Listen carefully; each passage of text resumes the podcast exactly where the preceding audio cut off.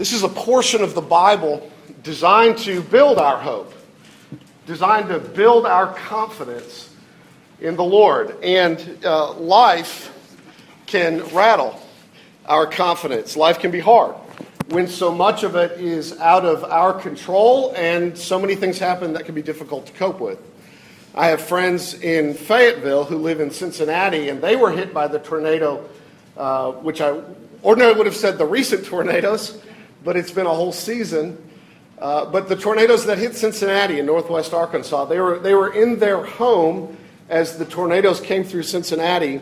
And uh, at, at first, they thought to escape the house, but they couldn't open the doors because of the, the pressure system. And then the tornado lifted their home and, and moved it six feet off its foundation and set it back down, and they were fine. Uh, his, uh, the, the man's sister, in another home on a nearby property, she and her husband went into the closet, which was the only room in the house without windows. And when the tornado had passed, they opened the door and came out, and everything else was gone. The, the entire house had disappeared in the storm.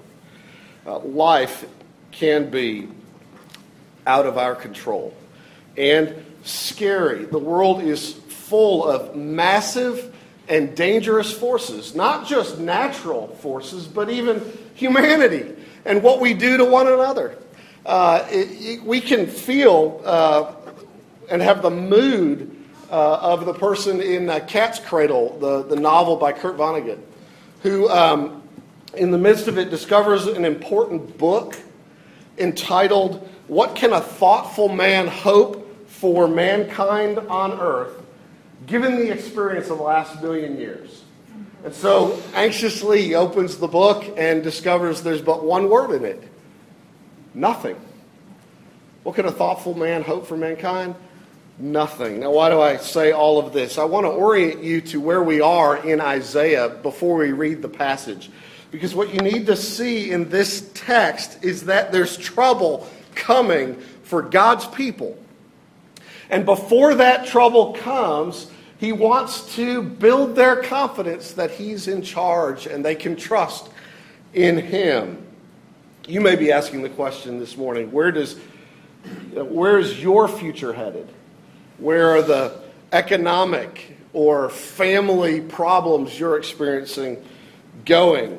Well, for Isaiah, for the people of God, when we hit Isaiah chapter 40, um, he is in the first 11 verses we won't read, he's telling them there's good news coming. The glory of the Lord is going to be revealed. God is going to come to his people. It's a prediction of the, the Messiah, Savior to come. And so at the end of Isaiah 40, in verse 11, he says, You know, proclaim good news to Jerusalem. Salvation is coming. Hey, this is wonderful. But what they don't know at this point is that that's 700 years in the future. And before the Messiah is revealed and comes to die so that we can be forgiven, things are going to get very ugly very quickly. Assyria this massive nation of power to the north is going to invade the northern kingdoms and wipe out what we call the ten tribes. And then later after that, the nation of Babylonia is going to come and attack the, and crush the southern kingdom. And lives are going to be wrecked, and families are going to be destroyed, and people are going to be uprooted. Some are going to be enslaved and taken to places that they do not want to go. Dreams will be crushed property will be destroyed, and the kingdom of God's believing people will seem to be crushed. And what the people are going to say to themselves, as we will read in verse 27, is My way is hidden from the Lord, and my cause is disregarded by my God. Where is he? Does he not care? And so we want to enter into that this morning as we read God's response to them. Because what the prophet wants to do is to convince them that this is all part of God's good purpose for them and that they can trust in Him. And so, with that in mind, let me invite you to pay attention to God's word as He even speaks to us this morning. Isaiah chapter 40, beginning at verse 12. Who has measured the waters in the hollow of his hand and marked off the heavens with a span? and closed the dust of the earth in a measure and weighed the mountains in scales and the hills in a balance. Who has measured the Spirit of the Lord? Or what man shows him his counsel? Whom did he consult, and who made him to understand? Who taught him the path of justice, and taught him knowledge, and showed him the way of understanding? Behold, the nations are like a drop from a bucket and are accounted as the dust on the scales. Behold, he takes up the coastlands like fine dust.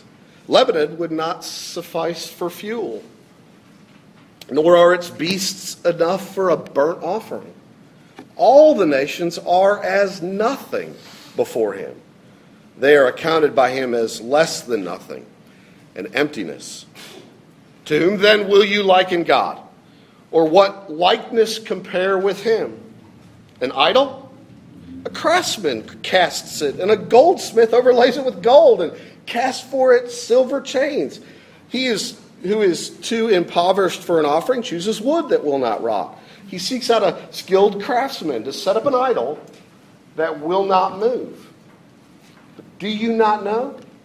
Do you not hear? Has it not been told you from the beginning? Have you not understood from the foundations of the earth? It is He who sits above the circle of the earth, and its inhabitants are like grasshoppers, who stretches out the heavens like a curtain and spreads them like a tent to dwell in, who brings princes to nothing and makes the rulers of the earth as emptiness. Scarcely are they planted, scarcely sown, scarcely has their stem taken root in the earth when he blows on them, and they wither and the tempest carries them off like stubble. To whom then will you compare me that I should be like him? says the Holy One. Lift up your eyes on high and see who created these. He who brings out their host by number, calling them all by name, by the greatness of his might, because he is strong in power, not one is missing. Why do you say, O Jacob, and speak, O Israel. My way is hidden from the Lord, and my right is disregarded by my God. Have you not known? Have you not heard? The Lord is the everlasting God, the creator of the ends of the earth. He does not faint or grow weary. His understanding is unsearchable.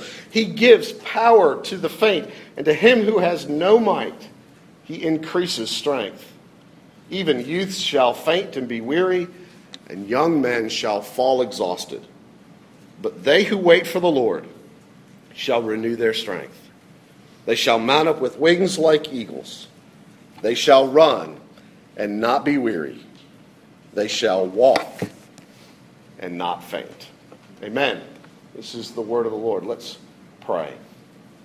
Father in heaven, we pray that this word would be like arrows and that you would pierce our hearts with its truth and bring us before you and home to you and build our trust in you. In Jesus' name, amen. what comes into your mind when you think about God is the most important thing about you. What do you think God is like. Through a series of rhetorical questions in this text, the writer is trying to get them to use their imaginations and to contemplate the greatness of God in comparison to things that they know in their experience, in comparison to creation, in comparison to the nations, to idols, to people and world leaders, and even to the stars above. And he, in doing so, wants them to know who he is and live in light of that. And so I want to bring before you, by way of summary, five things we see about God here and two applications to our relationship with him. What do they learn about God? What does he tell us? Number one, in verses 12 through 14, he tells us that only God is incomparably huge.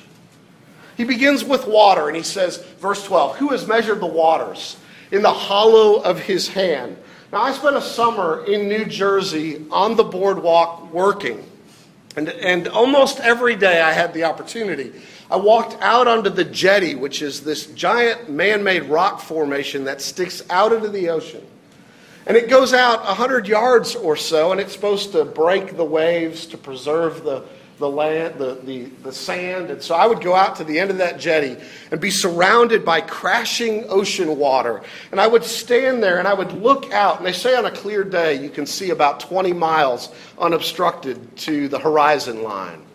And I would imaginatively place myself at the end of that jetty and I would go out 20 miles in my imagination and, and, and turn around and look back at the land behind, all of North America. And then, and then I would turn back around and go another 20 miles. And then another 20 miles. And I would imagine myself crossing the ocean to England. And I would go 20 miles and 20 miles. And eventually, I'm surrounded in every direction by water only. And when I have gone 150 times, then I begin to get near England, 3,000 miles away. Now, I don't know if you can imagine how much water that is. Another, another way, that's just the Atlantic Ocean.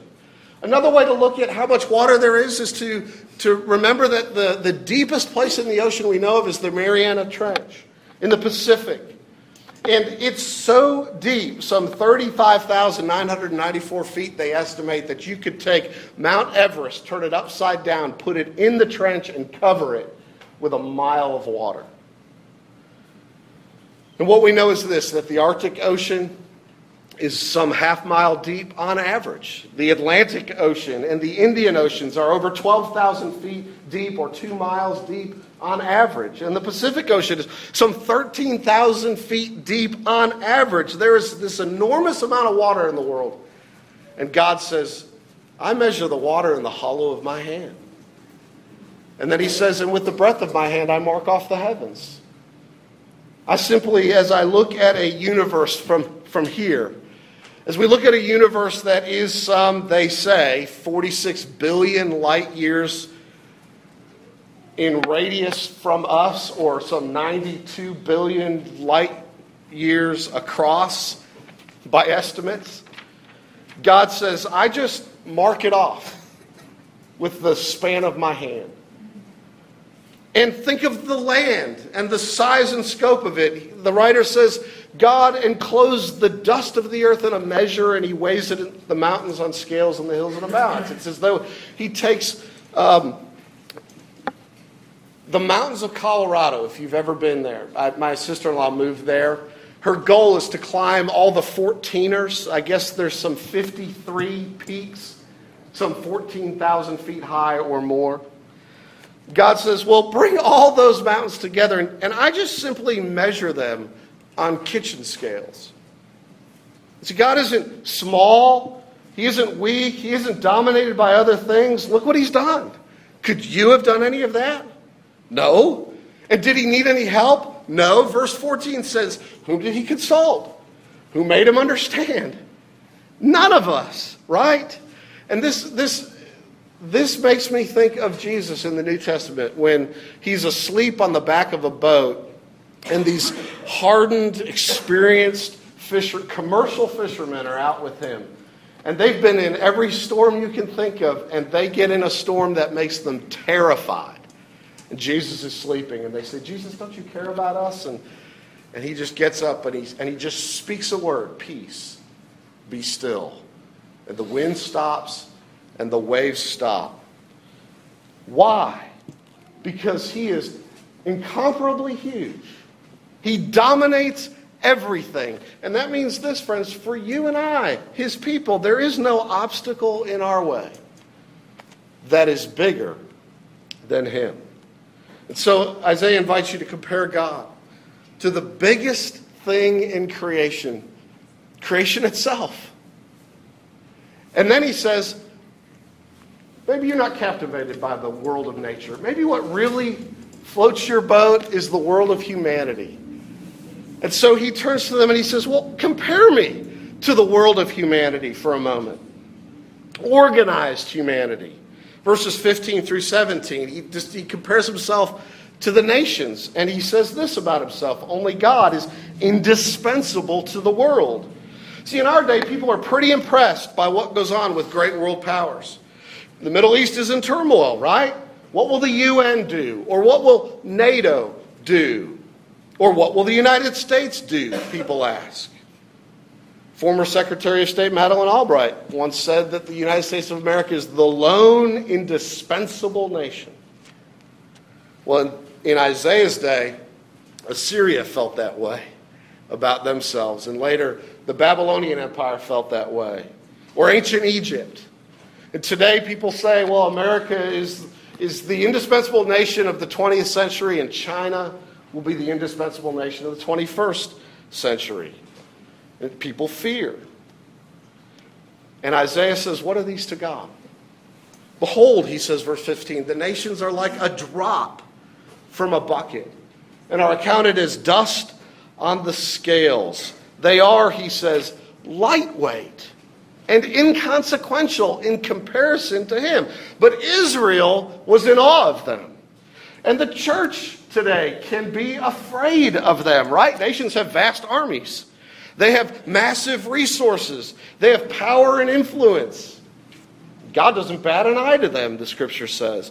Verse 16 says, even the whole resources of the entire nation of Lebanon are not worthy of him. So that's the meaning of you could take all the wood and make it a fuel for fire for, for the altar of burnt offering. And it wouldn't be enough fuel to be worthy of him. And you could take all the beasts of the nation of Lebanon and sacrifice them all before the Lord as an offering of worship, and it wouldn't be worthy of Him.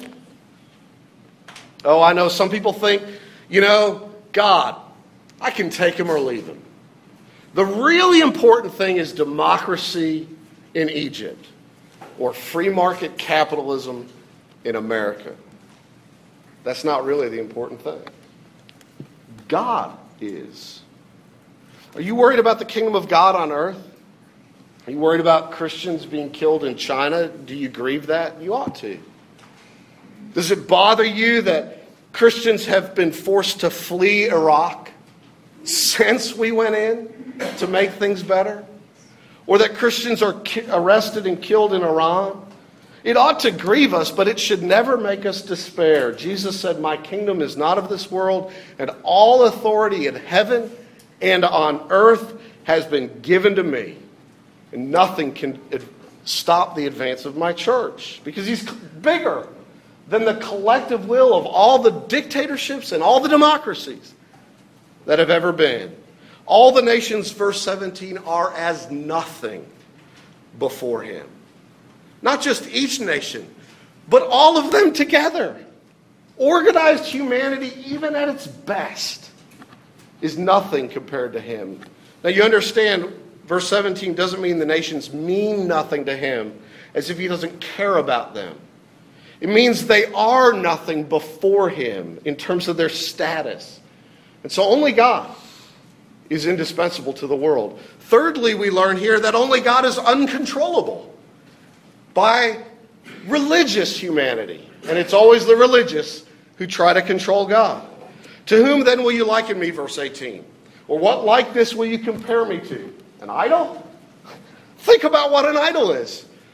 A goldsmith throws gold on it. A silversmith adds silver. And if you can't afford those, you find wood that won't rot so the idol will last longer. And then you make it and you set it someplace. I was growing up in a home where my dad had two figurines.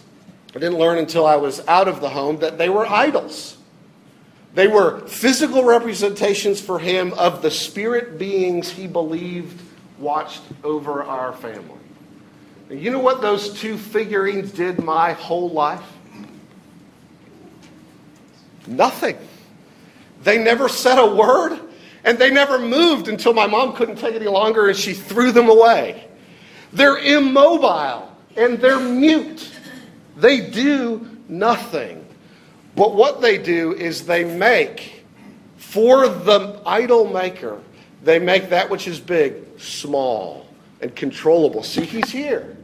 See, they're watching over us. There they are. You see, But you can't do that to the God of Israel. You can't domesticate him. He's alive, he's real, he's risen from the dead, and you cannot control Jesus. You can't command Jesus. You can't demand from Jesus. Nobody can. He's uncontrollable. And he's unquestionably sovereign. Verses 21 to 24. Do you not know? He sits above the circle of the earth, and its people are like grasshoppers. One man put it this way The world dwarfs us all, but God dwarfs, dwarfs the world. The world is his footstool, above which he sits secure, and all the feverish activity of its billions does no more to affect him than the chirping and jumping of grasshoppers in the summer sun does to affect us.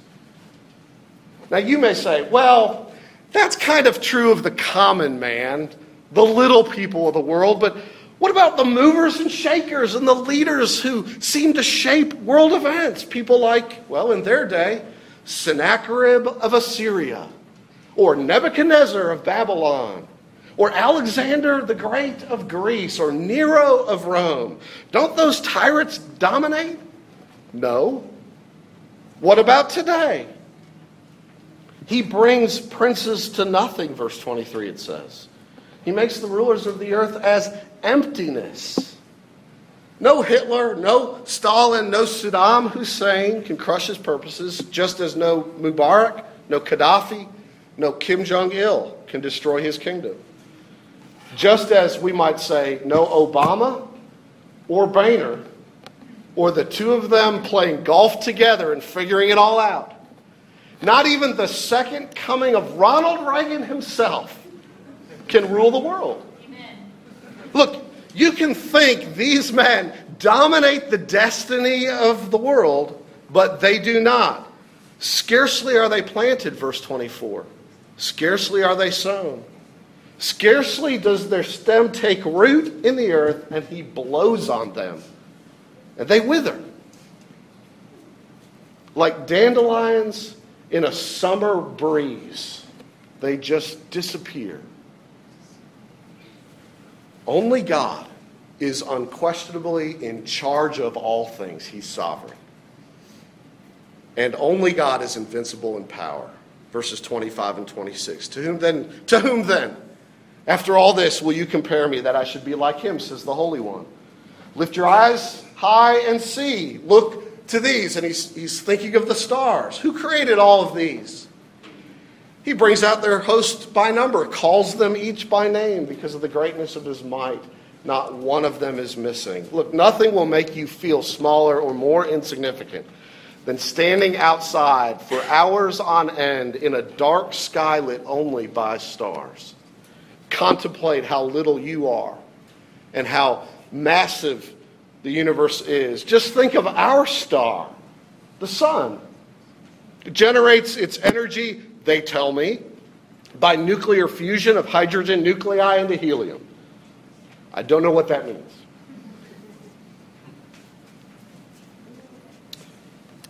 But the sun fuses 620 million tons of hydrogen each second. I don't know what that means. I know this. I know that a brief glance at a midday sun through unfiltered binoculars can cause instant and permanent blindness. I know that with the naked eye, permanent blindness happens through UV induced sunburn like lesions on the retina within 100 seconds.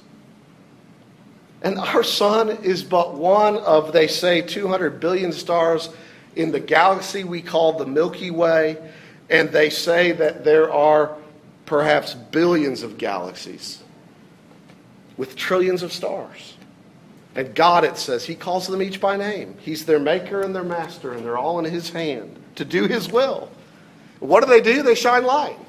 And if half of them went missing, you and I wouldn't even notice, unless it was ours, and we wouldn't be here. And to paraphrase Jesus, we might stop and say then this And are you not much more valuable than many stars? You are made in God's image. It is for your sake that he sent his beloved Son into this world out of concern for you to redeem you from your sin, which he buried under the mountain of his mercy upon the cross. There is no power, therefore, at work in your life that he doesn't dwarf, that he doesn't control, that he can't redeem you from, that can stop his good purpose for, for you. He's invincible in power. That's why Paul can say with confidence at the end of Romans chapter 8 nothing can stand in the way of, of the love of God in Christ to us. Because the only thing that can stand in the way of the love of God for us is our sin. And he buried that on the mountain of the cross. And so you're safe in the arms of Jesus. And so he hasn't abandoned us, the prophet says to Isaiah, and he says to you. He's incomparably huge. He's only, he only is indispensable to the world. He only is uncontrollable by the religious. He only is unquestionably sovereign. He only is invincible in power. Now, what does that mean for us? The, the writer says what it means for us. How does he counsel them? You see it beginning at verse 28 and following. It amounts to this. He says, If you complain, my way is hidden from, the, from my God, and my cause is disregarded by my God, then you have forgotten, and your God is too small. Your thoughts of God are unworthy of him, and you've become too big for your britches. The first thing he does is he counters their theology. My wife and I took a trip to Washington, D.C. a year ago, May. It's almost a year ago, uh, just, just a couple weeks ago now. We have six children, and we were there, and our, our, our little daughter, Sarah Catherine, was, um, was seven years old at the time. And she got frightened one day, as my other kids did, but she didn't get over it as quickly. What happened was this we were walking in Chinatown, which is a, a very much a, a, uh, a visitor friendly area, it's a tourist attraction broad daylight, a policeman on every corner directing traffic. We're walking, and, and one of my sons got ahead of me. And when I looked up, another a, um, a stranger to us, a man, had come, and this was one of those kinds of guys that looked like he had, you know, spent a lot of his life working out in prison. And he's doing this to my son. And I didn't know, is he trying, trying to sell him something, trying to give him something, or what? So I quickened my pace, and as I approached, the man looked back and saw me coming, and he stepped away from my son, and he turned towards me. And of course, you can imagine what he was doing. He was, he was, he was asking for money. He was an able bodied, physically strong, and as I learned in a brief conversation, very mentally there, though perhaps a little bit unstable begging for money. And when I didn't give him any, he did this. And he took his fingers, this little PG 13, he took his fingers like this and he put it to my forehead and he said to me, You're going to get yourself killed. Now, as you can imagine, I'm, I'm, I'm, shooing my kids away to my wife, Melina, and trying to, you know, get, get rid of them. And, and I think at that point, as the crowd began to gather around us, he realized perhaps he'd gone just a bit too far, what with police officers nearby, and he turned around after spitting in my face and he jaywalked uh, across the street and left us. Scary moment. Uh, I felt safe the whole time. Not because I'm some big bad pastor who just believes in God, but because it was broad daylight in the middle of Washington, D.C. My kids didn't understand that. My kids were fearful and afraid. Of course, they wanted to, well, Dad, what did he say to you? And Dad, what did you say to him? And all these things. After I explained, you know, the situation and didn't tell them all that the man had said, of course, my kids were at ease and we went on, except for Sarah Catherine. And she carried it for a few more days. And I didn't realize that, that all the tenseness had bottled up inside her and she was just a wreck. Until it, it all came out again. Daddy, what if he had had a gun? And I said, Sweetheart, he didn't have a gun. That's why he used his fingers and it was broad daylight and all this. But, Daddy, what if he got in a fight with you? Now, you understand, as a minister and as her father who's a Christian, I ought to have said something like, Sweetheart, we can trust Jesus. But what came out of my mouth was, oh, sweetheart, daddy would have kicked his butt. now, look, you make your own judgment as to whether that would have been the case. But here's the deal what is he doing? He is countering their theology of God. He is saying to them, Your Father in heaven is tougher than any thug, He's bigger than any problem. The creator of the universe has no weakness and no ignorance, and your greatest need and your problem is not a fix, but God Himself. So don't be afraid, I would say to you, of theology. Don't be afraid of thinking thoughts about God. Everybody does. The question is, are you thinking the right thoughts about God, biblical thoughts of God, worthy of Him? And he says, He can handle your worst. And so he says, Trust me. And that's where he closes. Trust me. Trust me, he says. You are weak. You are frail. Even the best specimens of humanity in strength, the young, growing saplings of vigorous manhood, he says, who you can bend them over and they snap back up. Even they grow tired and weary, stumble and fall. But those who hope in the Lord, they will renew their strength.